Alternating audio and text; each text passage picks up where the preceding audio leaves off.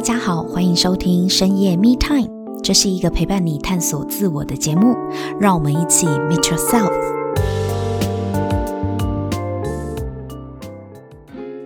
Hello，大家好，欢迎收听深夜 Me Time，我是沐晨。今天我们非常开心，我们要来介绍一个很特别的工作坊。叫做觉醒战士工作坊。哎，大家有没有发现，觉醒战士跟我们深夜密探第二季的前三集我们谈到的觉醒工作坊，他们到底是同一个吗？还是衍生系列的工作坊呢？今天我们就要邀请到 Action Life 的多元工作坊统筹 hena 以及觉醒战士工作坊的毕业生桂宇。他们两位呢，跟我们一起聊一聊，到底觉醒战士工作坊是一个什么样的工作坊呢？让我们先欢迎来宾出场。Hello，Hannah，Hello，桂羽，两位好。Hello，大家好，我是 Hannah。Hello，大家好，我是桂羽。欢迎两位来到现场哦。哎，对，我刚刚真的是有一个这个疑问哎，觉醒工作坊和觉醒战士工作坊有什么不一样啊？Hannah。觉醒战士跟觉醒工作坊是不是双胞胎，还是延伸的工作坊？我想应该蛮多人听到这个名字这么相近，会有这个好奇。嗯，那在第二季的前三集，我们有提到觉醒工作坊，它是去醒觉自己的内在信念，去察觉自己的行为模式，透过大量的体验式练习，去更认识自己。那多元工作坊呢，它的确算是架构于三阶段之上，然后去延伸各种不一样主题。就是我们前面讲的觉醒工作坊、专我工作坊跟里程。我们讲到觉醒战士，也是体验式的学习，但不只是察觉自己的信念，你还会察觉到自己的身体哦。就是当我遇到一些危机的时候，我会有一些身体的反应。我如何去看见它，然后察觉到自己现在的状态，并且把我身体的力量或是内在的力量去在瞬间发挥出来，让你。我们的身体也要觉醒的意思是这个意思吗？没错，有趣耶，身体要觉醒什么？我们会喜欢来上这些类型的课程，其实不外乎就是注重自己的身心灵。那心理的部分就是前面的这三阶段喽。嗯，为什么我们没有一个身体上面的？其实那才是我们人的本能的基础。你看原始人啊，他可能不是很注重这么物质或是心灵上的东西，但他们的身体。通通都是活在他们的本能里面，嗯，去察觉所有的，比如说他们在危险、啊、对危险、危机啊。等等的，就是我们人类现在因为科技的发达，嗯，然后又加上非常多的平板啊、手机、电脑资讯这些资讯量，但其实往往却很常常忽略到我们的本能，或是察觉周边的能力。嗯，其实这个课程，我觉得别于所有。阶段的课程，它真的是一个完全用身体去唤醒我们内在所有所有的本能，以及我们的原始的那个能力的课程。那唤醒本能的目的是什么？我觉得刚刚你问到身体的本能啊，嗯、到底怎么去训练它，怎么醒觉它？嗯，那除了那些自动化的，比如说流汗这件事情，我比较难控制之外，对，但我可以去控制我自己，包含我遇到危险的时候，我能不能够。发出声音来，哦、呃，当然要发出声音啊，不然呢？不然呢？不一定像你想象的这么理所当然的。不像我们遇到危险就会习惯尖叫，不是吗？No，没有像你想的这么理所当然。为什么？因为通常看到一个危险的东西或者让我们害怕的东西啊，比如说蟑螂好了，绝对就先尖叫，妈，怎么办？对啊，你有没有遇过那种真的很害怕，但是？叫不出来的时候，真的怕到一个不行。呃，开车的时候，如果真的有遇到那种突然出来的，嗯、我差点撞上他的，我是来不及叫。对，没错，连叫都来不及，是来不及叫。对啊，其实是会来不及。可是我会以为那是我反应比较慢诶、欸，不是、欸？没有，其实就是那一瞬间。嗯，你当你危险一出现的时候，都是一瞬间的。嗯嗯，但是你那一瞬间。你没有掌握好，你那个声音就是会出不来。嗯嗯，好像有很多女孩子，即使被侵犯了，嗯、她都还不敢叫。嗯，甚至有没有看到有一些纪录片说她在公车上被人家摸，哦、对，被人家就是侵犯，她连就是公车上有这么多人呢，求救也不敢。嗯，社会上面强欺弱啊，然后大欺小啊，这种事情一直都有，一直都会发生。但是真的每个人在受到欺负或者是被呃欺压的时候，他真的能够为自己发声吗？不见得哦。真的在新闻上你，你你一定不会少看到，可能这样聊，你自己都会跑出一些案件在你脑海里了。嗯，就是有的人被侵犯的当下，真的是愣住的。我怎么怎么会遇到这种事情？这怎么会发生在我身上？这真的吗？我是谁？我在哪？可能就是真的是各种宕机。很多时候那种羞愤、生气，是真的是过完那个事情的一段时间，冷静下来之后，才会想一想，越想越生气。有些人遇到这样被欺负的事情，回头再想，哎，当初我怎么没有为我自己说话？我怎么没有站出来？我怎么没有制止他？这样的状况真的不是只有出现在女性身上或比较弱小人身上哦。有的人反而因为他的外在样那个呈现是很有自信的，会有力量的，孔武有力，孔武有力的，强壮的男生也有可能就是会面对这样子的危机吗？对。我不知道你有没有听过，也许在职场或在学校，有的是呃男生可能比较高大、比较帅气，然后被人家说哇你很壮，我借我摸一下或干嘛的。如果这个男生拒绝不要这样子，旁边的人可能还会揶揄说怎么了？不可以吗？你是男生耶。嗯，借摸一下会死吗？对呀、啊，超超讨厌。会少一块肉吗？这么壮不就是给人家摸的吗？嗯、其实很多人也也是会这样子用借摸一下会怎样？对，去借机去。呃，不尊重对方的身体界限，不管是男人、女人，或者是老人、小孩，都有可能。不只是这样，身体的触碰，甚至是内在上面的，就是去欺欺负你，或者是占你便宜。比如说，哎，你能力这么好，这件事情给你做会怎样？这也是一种，其实这都是霸凌的一种。对，不管是性骚扰、霸凌等等的，其实各种形式，嗯，都都是不同的。面向去呈现的，有可能是身体上的，嗯、直接用呃很明显的去摸你这些行为，嗯，也有是言语上的，对，言语上的霸凌，言语上的性骚扰，往往这些其实都充斥在我们的生活中。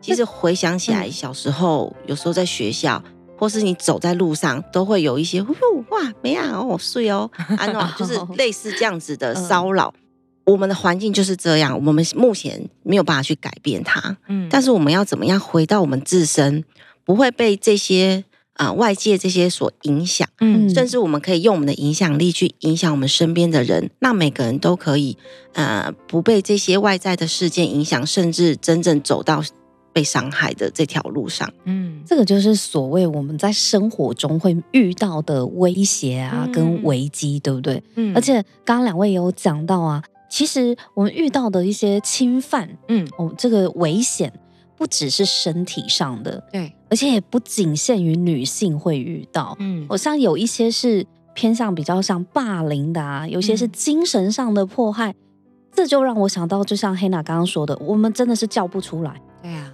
我们以为我们看到危险，我们应该会。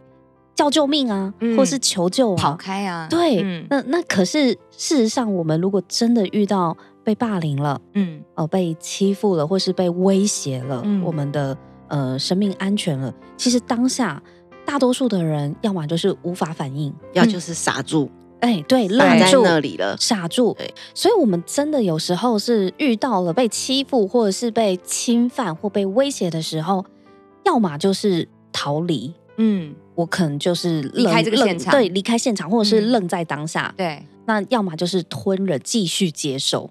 我在想，我们是不是没有我们想象中的那么反应迅速啊？嗯，就是你们说的，我们的本能是不是处于一个沉睡的状态呢？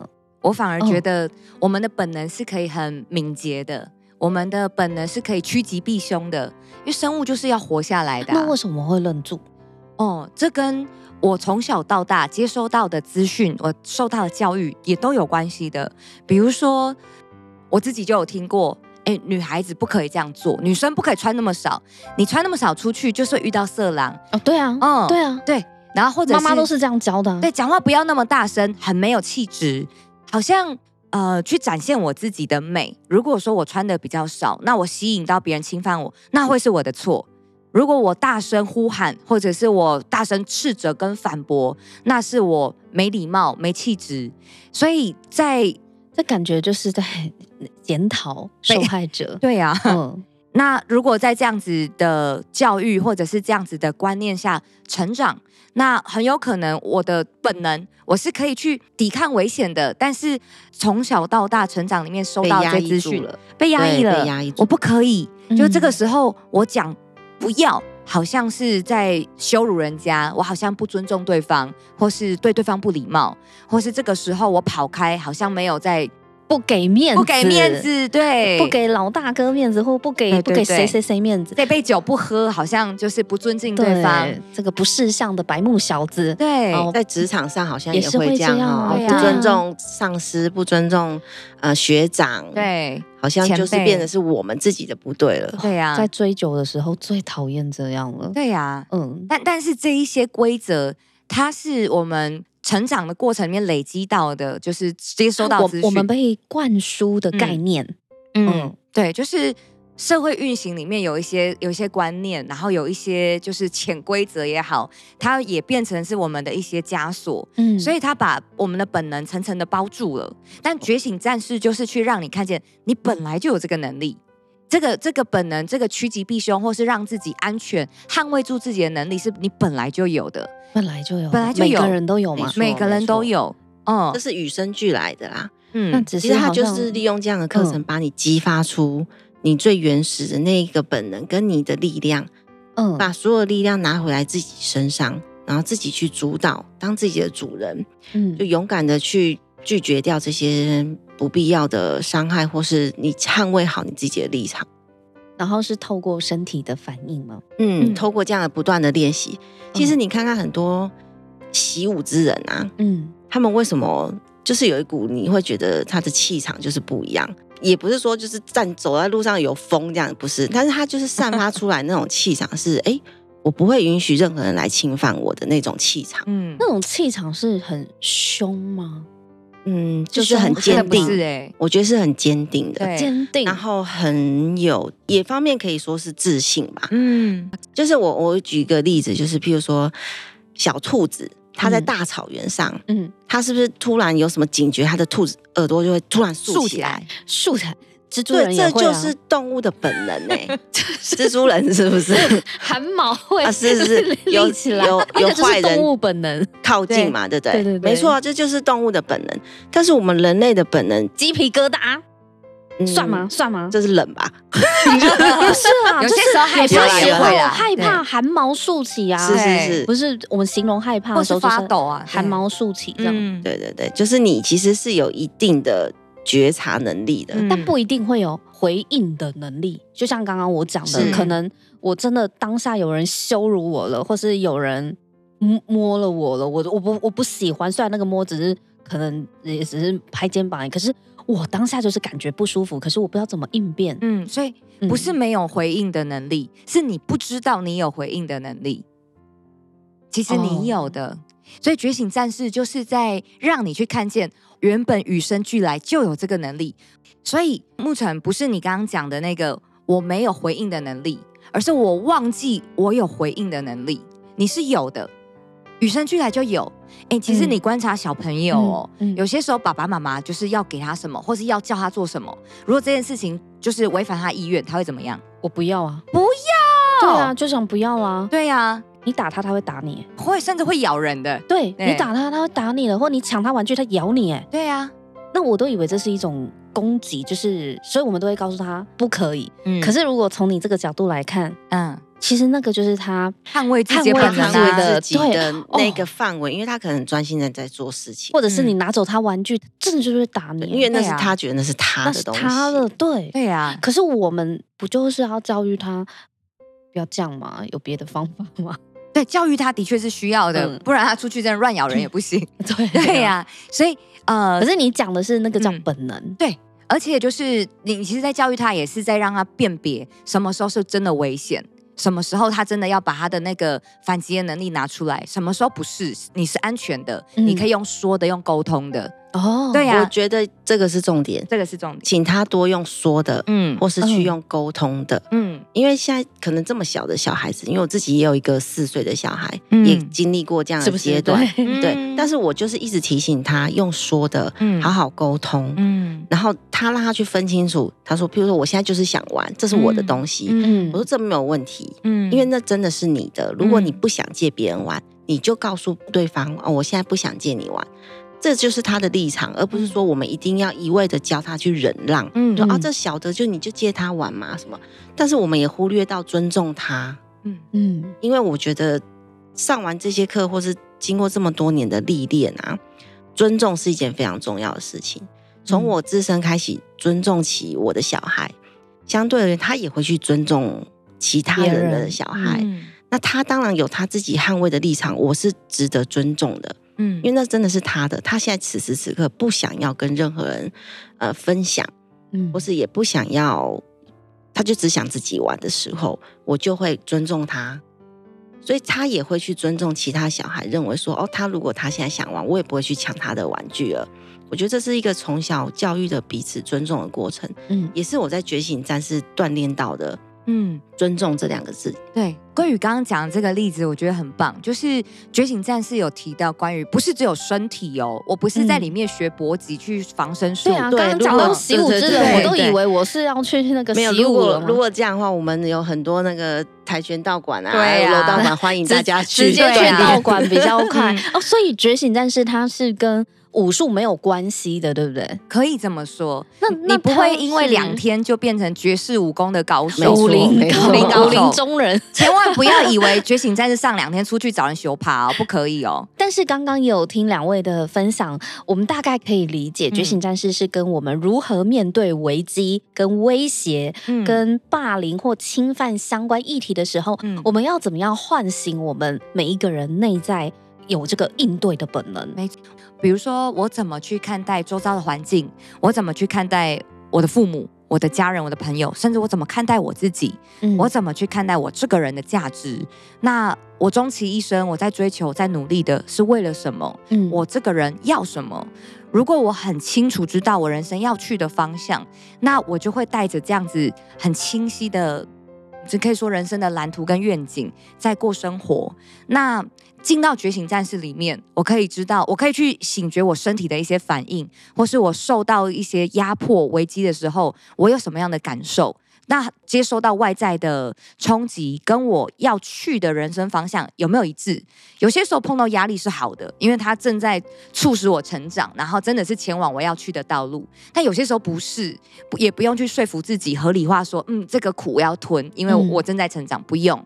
如果你醒觉你自己人生要的方向，你会知道现在面临到的这个危机，它到底对我是助力还是阻力？嗯，那在。呃，觉醒战士里面，你有机会去透过工作坊里面的一些模拟情节、模拟的情境，我可以去知道我现在在面对的是什么，我到底要反击还是我是要化解？就像刚刚我们说，就是化解危机不是只有身体的搏斗，因为。说认真的，这两天你不会变成非常会武术的高手。对啊，对而且而且呃，比方说，假设我就是比较矮小的女生好了，嗯、然后我也我就肉肉鸡嘛，也手无缚鸡之力这样子，没什么在运动的。对，那我我怎么可能遇到遇到危险的时候？我我现在还是停留在脑袋里的逻辑啦，就是我会我会下意识会觉得我应该要赶快跑，因为我会觉得我没有办法应付。嗯，如果对方威胁我的这个人，或是我面对的这个嗯威胁，可能是比较比我强壮的，不管他是男生女生，感觉汉操比我好一点的话，我是不是就会就完蛋了？对。事实上也是啊，你真的要赶快跑。你刚刚说的这段话也是出自于你的本能，你、嗯、你能够去判断现在的危险到底是不是我能应付得来的，不能、嗯、那什么三十六计跑为上上策。对啊，跑走为上策。但是我觉得这可以区分几个阶段啊。嗯，好，第一个阶段，当然你远远看到这个人就是一个彪形大汉，嗯、或是就是他，你要阅读他这个人到底是不是要来伤害你嘛？嗯，你应该就是。启动自己的本能去察觉这个人，哎，是有有没有要我们所谓的意图这样子？嗯，有没有要伤害我的意图嘛？嗯，如果当然有的话，你当然赶快跑啊！对啊，你不会就是傻傻在那边让他就等着他靠近你了。嗯，好，再到第二个阶段，如果真的已经危险到你的面前了，嗯，你已经跑不了了，嗯嗯，那你要怎么办？跪下投降。哎，如果说跪下投降是一个有用的方法，嗯，如果说对方。如果他真的能够你跪下他，他就没事的话，嗯、那当然 OK 我。我我会假设这样，我会假设这样是不是可以少流一点血，少被打 两巴掌？对对对，就是就是大哥我错了，或大姐我错了，好，好，我我自自打巴掌好了。就是我会希望赶快安抚跟平息对方对我的敌意，嗯、能够先安抚对方的情绪，这也是一个手段。嗯，不要。刺激他就是更、啊、更更，更加的那个对，好，我不敢硬碰硬。好，这如果这样就能够化解掉，当然是最好的。嗯，然后就就能够全然而退嘛。对，但好，最最后一个阶段了，他真的不管怎样，就是要伤害你了。跪下都没有用吗？对，什么用都没有，就是要上你。老娘会跟他拼了。是，这就是我们本能。我们要去激发我们怎么样在。这样这么危险的环境下，哦，他已经要伤害你，甚至不是不只是上你，可能要杀你了等等之类的。就是对，但是你没有任何的方法吗？一定是你也没有对，但你也不知道 fight 哪里啊？我不知道啊。对，但是觉醒，但是会教你一些嗯这样的，我觉得是有效而且精准的去发力的方式。对，就是。嗯会会教导你们一些，嗯，是真的身体上的一些实战，没错，实战肯定要实战，实战，你不实战怎么激发你的本能呢？你以为想象的你就可以去真的把自己？可是刚刚不是说不是像跆拳道馆吗？但是就是透过这样的实战经验之后，哦，让你。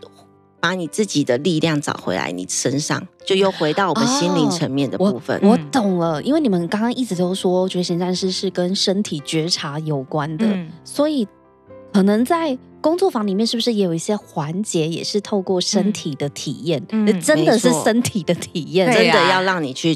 去习惯这个本能，对不对？嗯，我觉得这个很重要，因为我有发现啊，就是我跟我自己身体的关系，嗯，就是如果有一个运动或有一个动作，我很久没有做了，或我从来没做过，我一开始是真的是呃各种僵硬，不习惯，对，各种僵硬。可是如果我开始比如说练瑜伽，或开始练习某一种动作的话，哎，最后会那个反应速度真的是会。一秒就出来了，而且会成为你身体的记忆。嗯、对呀、啊，学舞蹈也是一样啊，没错，就会让你成为习惯记忆。当你真的哪时候需要用到的时候，哎，可能也许那个马上就可以出来，就很自然了。嗯，当然，觉醒战士最终最终的目的是要你不战而屈人之兵，但是也我们也要有最坏的打算。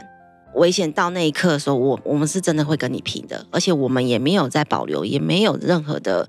呃，恐惧了，因为就是那个当下，我要解决它。嗯，但是最终的目的，我们不是为了战而战，嗯。嗯嗯，不是为了打赢你啊，对，而是为了其实最终目的，你每个人都有一个愿景嘛。可能我是为了和平，嗯，我是孙子兵法也是啊，就是百战百胜不是最厉害的，不战而屈人之兵才是善战者。所以我们才说，有些人习武的那个气场是你任何不不会有任何战争在他身上的，嗯。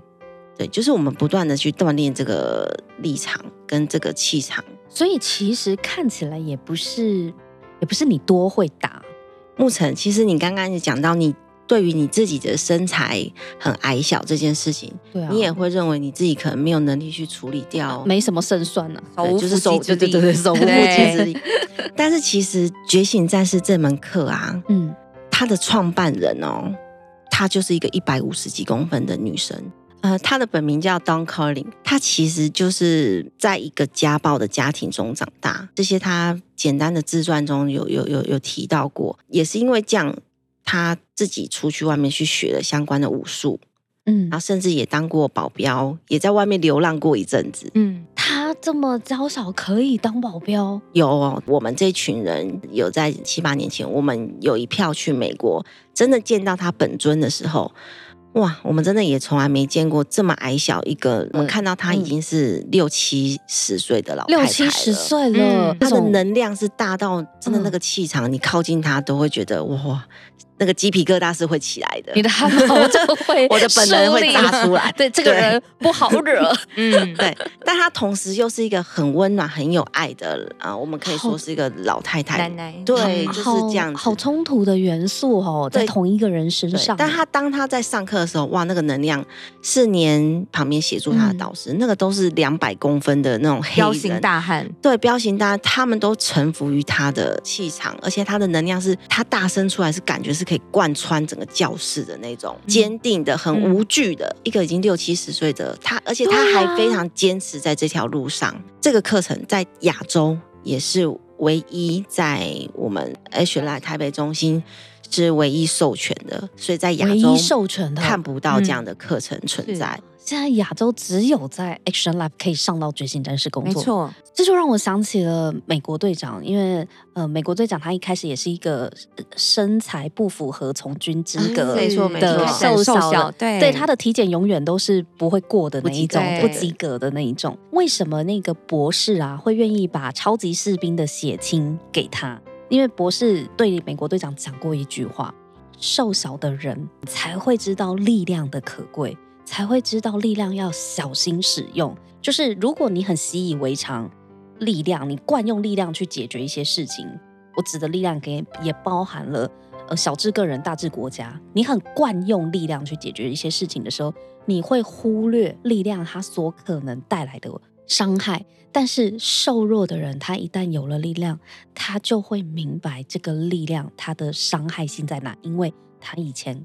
可能被伤害过，曾经经历过，嗯、对，因为他没有嘛，他他总是那个被力量 伤害的那一方嘛。我们原始的本能的这个力量，我们该如何去使用它？既不让它太过变成是伤害别人，但也不要让它完全压抑在我们的身体以内，导致我们成为被伤害的那一个人。所以我我这样听下来，我觉得觉醒战士工作坊是真的蛮有趣的。的一个很特别的一个工作坊，又是亚洲唯一授权的一个特别的课程，所以现在如果要上的话，因为呃很遗憾，当老师已经过世了，哦不，呃前几年过世，那现在要上真的就是只有在 Action Life 哦，台湾台湾只有在 Action Life 可以上到这门课。好，那今天呢，很谢谢 Hannah 和桂语呢来跟我们。聊一聊觉醒战士工作坊，它是怎么来的？然后以及它里面到底在探讨的、在学习的，是关于身体上的本能，不只是心灵上，也不只是呃往潜意识里面的觉察。更重要的是，我们很常忽略的是，其实身体也是需要觉醒的，身体其实也是需要我们去觉察它的。然后怎么样可以在生活当中去面对呃一些危机、潜在的威胁啊，或者甚至是有可能有被侵犯的风险。好，那所以今天呢，就谢谢两位的到场，也先跟大家分享到这里。我们下一集呢，会再继续谈到觉醒战士工作坊里面，刚刚呢桂语有提到了是那个气场啊，习武之人的那个气场，其实是关于坚定这件事情，是关于我们的态度够不够坚定。可是，我们到底是为了什么而坚定啊？要坚定于什么呢？这个呢，会在下一集呢，我们会再邀请桂语和黑娜呢，跟我们来聊一聊更多的觉醒战士工作坊。那我们就下一集见喽，拜拜，拜拜。今天透过两位来宾的分享呢，也发现说，原来生活上的危机真的不是局限于，比如说像被呃抢劫啊，或者是。一些比较肢体上的冲突，有些可能是精神上的压迫，或甚至是言语上的侵犯、冒犯，这些呢，其实都会带给我们不舒服的感觉，以及有被压迫跟迫害的这样子的感受。但是呢，原本以为我们遇到这些危险，我们可能在脑袋里面都认为自己是有能力去应对的，但实则不然。那也很谢谢 Hannah 跟桂语她提的一些例子，让我想到说，哎，真的耶！我有时候真的遇到比较可能是在上位者，或是比较权威型的人物，我有些话我是说不出口的，或者是真的在惊吓的当下那一瞬间，我可能是被僵硬的，我可能身体很僵硬的，就是僵在当下，因为被吓傻了，不知道该怎么办。但是我们每一个人的内在其实都拥有保护自己的本能，跟回应危险的本能，只是我们可能潜移默化在教育的这个环节里面呢，我们压抑住了，我们被这社会的框架，被这社会的价值观给压抑下来了，我们这些本能。我自己其实认为，要唤醒这样子的本能是很重要的，因为我们平常的生活中不会随时都有这些危机让我们来练习。